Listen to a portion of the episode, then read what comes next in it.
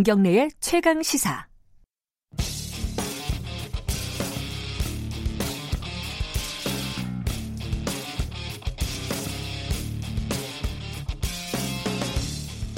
네, 오늘의 찬을 통해 여러분은 역사 이야기, 역사 카페 시간입니다. 아, 원래 한홍구 교수님이 이 역사 카페를 쭉 해오셨는데요. 오늘부터 새롭게 역사 카페를 맡아주신 분이 등장하셨습니다. 한국 현대사 연구의 권위자이신 박태균 서울대 국제대학원 교수님 나와 계십니다. 안녕하세요. 예, 안녕하세요. 박 교수님 방금 나왔던 이 노래가 뭔지 아세요 혹시? 아니요, 잘 어떤 노래요? 원래 이 코너의 주제곡인데 뭐 아, 이 땅에 살기 위하여 아마 아, 그럴 거예요. 네. 그러시군요. 이 옛날 노래만 좋아하시는군요. 아, 아, 이것도 되게 옛날 노래구나. 따지고 보면은 네. 한 20년 된 것 같은데. 자, 역사 카페 아 이게 사실 이 청취자들 대상으로 하는 거라 학생들 대상이 아니라요. 네네. 그죠? 이게 어, 어떻게 가고 소감 뭐 한마디 청취자분들에게 인사 한마디 해주시죠. 네, 어, 뭐 저도 학교 출근할 때 이 프로 많이 들으면서 출근을 하거든요. 그래서 사실인가요? 분, 야, 진짜 많이 듣습니다. 근데 네. 어, 저도 듣는 만큼 다른 분들도 많이 들으실 텐데요. 어쨌든 네. 출근길이 좀 상쾌하게 되실 수 있도록 아 또이 듣는 프로그램이 아이 괜히 들었다 이런 얘기는 좀 안 나오실 수 있도록 네. 노력을 하도록 하겠습니다. 감사합니다. 예. 근데 역사 얘기가 이게 상쾌하기가 쉽지가 않을 것 같아요. 예, 요즘 특히 예, 좀, 무거운 얘기들이 많아서요. 네, 그렇습니다. 오늘은 어, 5.18 얘기를 좀 해보려고요. 네, 네.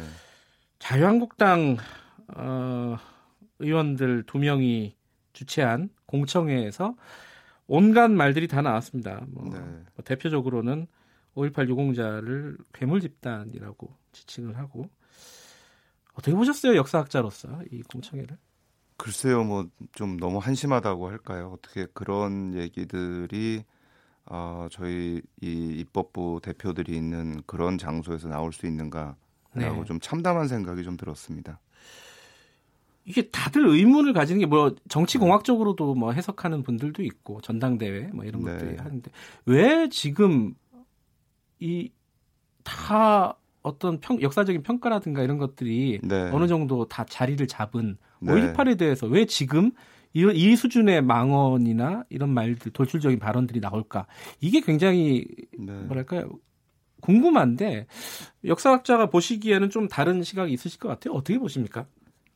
글쎄요, 뭐 어떻게 보면 요즘 어, 젊은 사람들이 잘 쓰는 표현이 관종이라는 표현이 있는데 아니, 뭔가 저는- 저기 예, 저는 사실은 그거 외에는 네.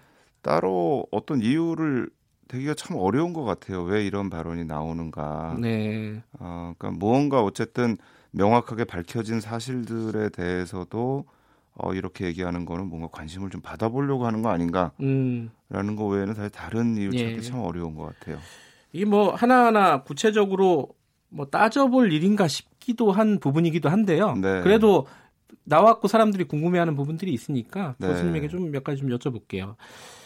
일단은 이 공청회 사단이 벌어지고 나서 네, 어, 나경원 원내대표, 자유한국당 원내대표가 네. 이 얘기를 했어요. 이 역사적 사실에 대한 다양한 해석은 존재할 수 있다.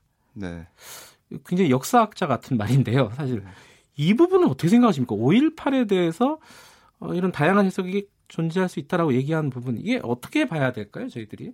뭐 이거는 역사학의 명제 중에 하나입니다. 다양한 네. 해석이 존재할 수 있다. 또 네. 시대에 따라서 해석이 달라질 수 있다. 네, 문제는 역사적 사실은 변하지 않는다라는 거죠.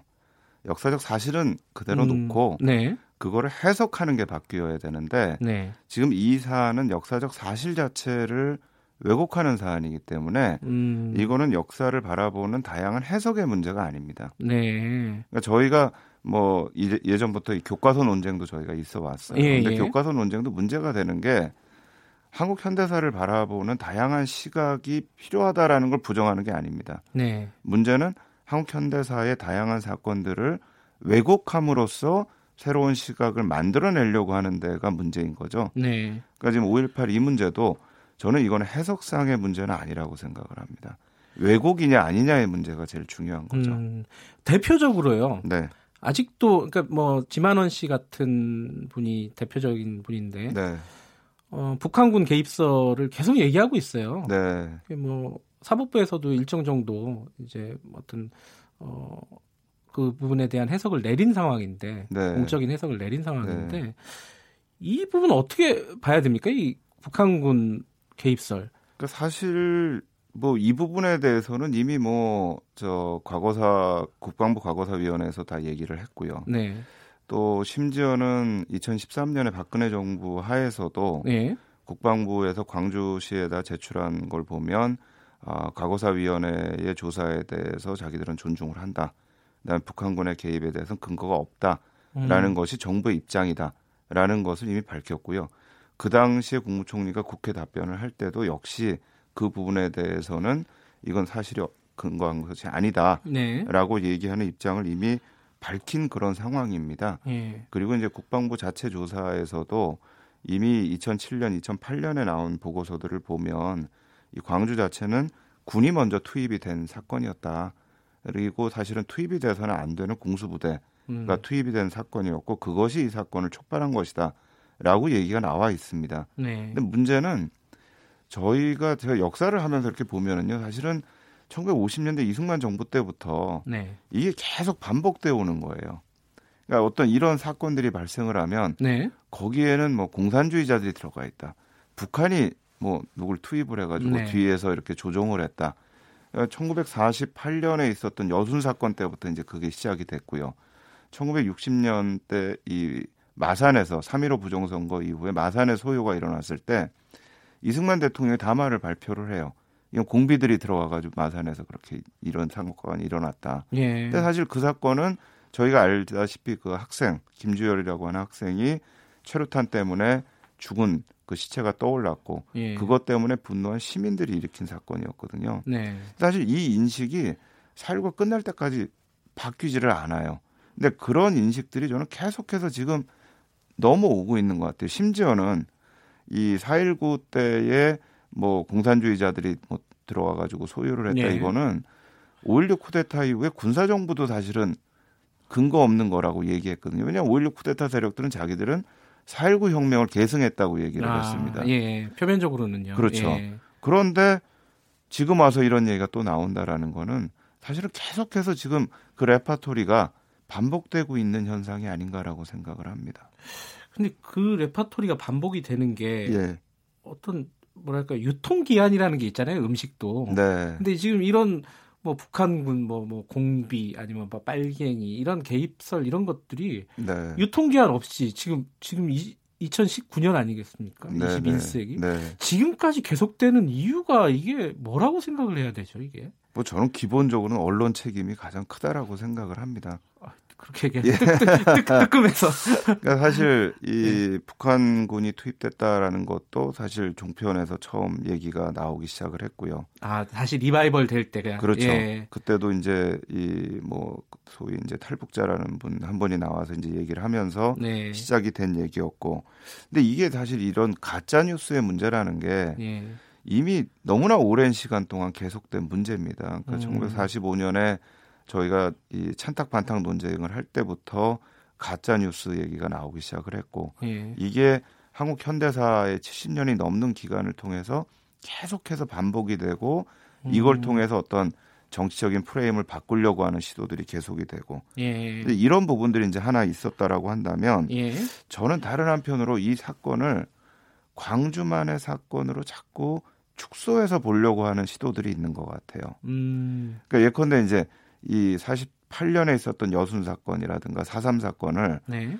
이걸 제주만의 문제, 여수만의 문제 아. 이렇게 이제 해서 보려고 하는 시각이 있는 것처럼 사실은 광주 이 항쟁 자체도 광주만의 사건으로 보려고 하는데 사실은 79년에 있었던 부마 항쟁부터 이건 시작돼 가지고 네. 87년에 6월 항쟁이 이르기까지 그게 굉장히 긴 시간이라고 하지만요. 예. 저희가 몇백 년 지나서 보면은 이거는 10년 안에 있었던 다 연결된 사건들입니다. 아, 한 덩어리라는 그렇죠. 예. 이건 광주만의 사건이 아니고 그 당시에 민주화를 요구했던 음. 많은 사람들이 그런 열망이 터져 나온 사건인데 이걸 광주만으로 자꾸 좀 축소해서 보고 여기에다 지역 감정을 집어넣고 네. 하려고 하는 이제 그런 관점 속에서 자꾸 이게 재생산되는 부분들이 있는 것 같아요. 그 재생산하는데 언론도 책임이 크다. 아, 저는 굉장히 크다라고 예. 생각을 합니다. 이건 좀 그 기자들이나 언론 직종에 있는 사람들 좀 귀담아 들어야 될 부분인 것 네. 같고요. 근데 지금 이제 청와대에서 어, 자유한국당이 추천했던 그 진상규명조사위원회 위원 두 명을 거부를 했지 않습니까? 네.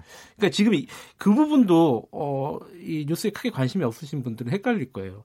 아니 5.18이 언제적 일인데 지금 진상규명위원회를 만들어? 이렇게 생각할 수 있을 것 같아요. 네. 지금 만들어서 운영하려고 하는 진상규명위원회는 어떤 의미가 있는 조직이죠? 그러니까 이거 자체가 이전에 진상규명을 다 해왔지만 네. 사실은 부족한 부분들이 있습니다. 음. 그러니까 아직도 사실 제대로 이 자료들이 아, 공개가 안 된 부분들이 또 있고요. 예. 또 하나는 또 그렇게 해서 공개가 되고 보고서가 나오더라도 네. 이게 제대로 사실은 국민들한테 퍼져 있지 않은 부분들도 있습니다. 음. 그러니까 그런 부분들 속에서 새롭게 또 진상을 밝혀야 될 부분도 있고 또 그 진상을 밝혀서 사회적으로 이걸 전파해야 될 부분도 역시 존재를 하고 있고요. 대표적으로는 어떤 부분들이 있을까요? 그러니까 예컨대 지금 나온 나오는 얘기들이 사실 그런 거죠. 아. 지금 나오는 얘기들이 왜 이렇게 계속해서 나오는가? 아. 예, 이 부분들은 정확하게 사실은 밝혀져야 될 부분들이 있거든요. 예. 그러니까 사실 지금 북한군 투입됐다고 해가지고 그 사진까지 막 해가지고 나오는 경우들이 있는데 예. 이분들이 직접 나왔어. 이건 나다. 이건 뭐 난데 왜 갑자기 이게 북한군이라고 얘기를 하느냐. 심지어는 그 돌아가신 황장엽 씨까지 얘기가 나왔단 예. 말이에요. 그 얘기 나왔죠. 예. 근데 이건 나이가 안 맞아요. 나이도 안 맞고 여러 가지로 안 맞는데 네. 근데 사실 이런 얘기들에 대해서도 명확하게 사실은 진상을 다시 한번 규명해 줘야 되는 거죠. 사실은 음. 가짜 뉴스들이 나오지 않는다면 이렇게 해서 계속 진상 규명할 필요가 없습니다.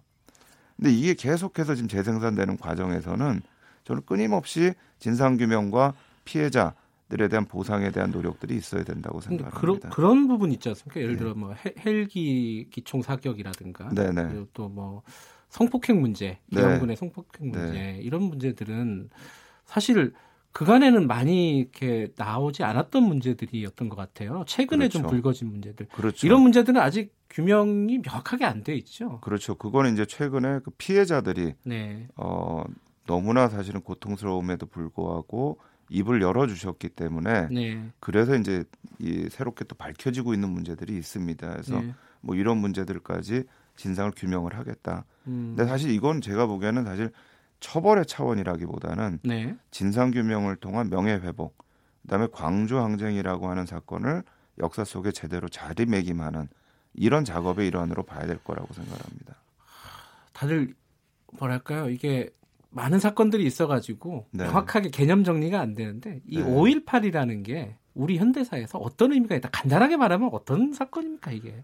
사실 우리 이 현대사에서 가장 큰 흐름의 하나가 이 민주화의 흐름이라고 예. 볼 수가 있습니다. 네. 그 민주화의 흐름의 중심에 서 있던 사건 중에 하나라고 봐야 될 거라고 저는 생각을 합니다. 음, 민주화의 흐름의 중심이다. 이게 네. 사실은 어떤 계엄군에 의한 어떤 한 지역의 피해 이 정도로 네. 축소해서 바라볼 수도 있는 거잖아요. 어떤 사람들은 그렇게 보기에는 사실은 네. 저희가 이 유신 선포 이후에 계속돼 왔던 민주화 운동의 흐름, 네. 그다음에 이제 부마 항쟁이 있었고요. 네. 광주가 있었고 광주로 인해서 80년대 민주화 운동들이 네. 활성화됐고 이것이 이제 87년 6월 항쟁으로 갔고요. 예. 이 흐름의 가운데 위치하고 있는 것이 광주가 아닌가. 그러니까 사실 80년대 민주화 운동을 했던 사람들이 광주로 받은 부터 받은 충격이 굉장히 컸거든요. 예.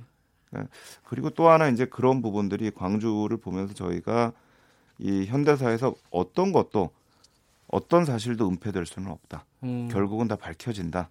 진실은 밝혀진다라는 교훈을 또 얻을 수 있는 부분도 분명히 존재한다고 생각합니다.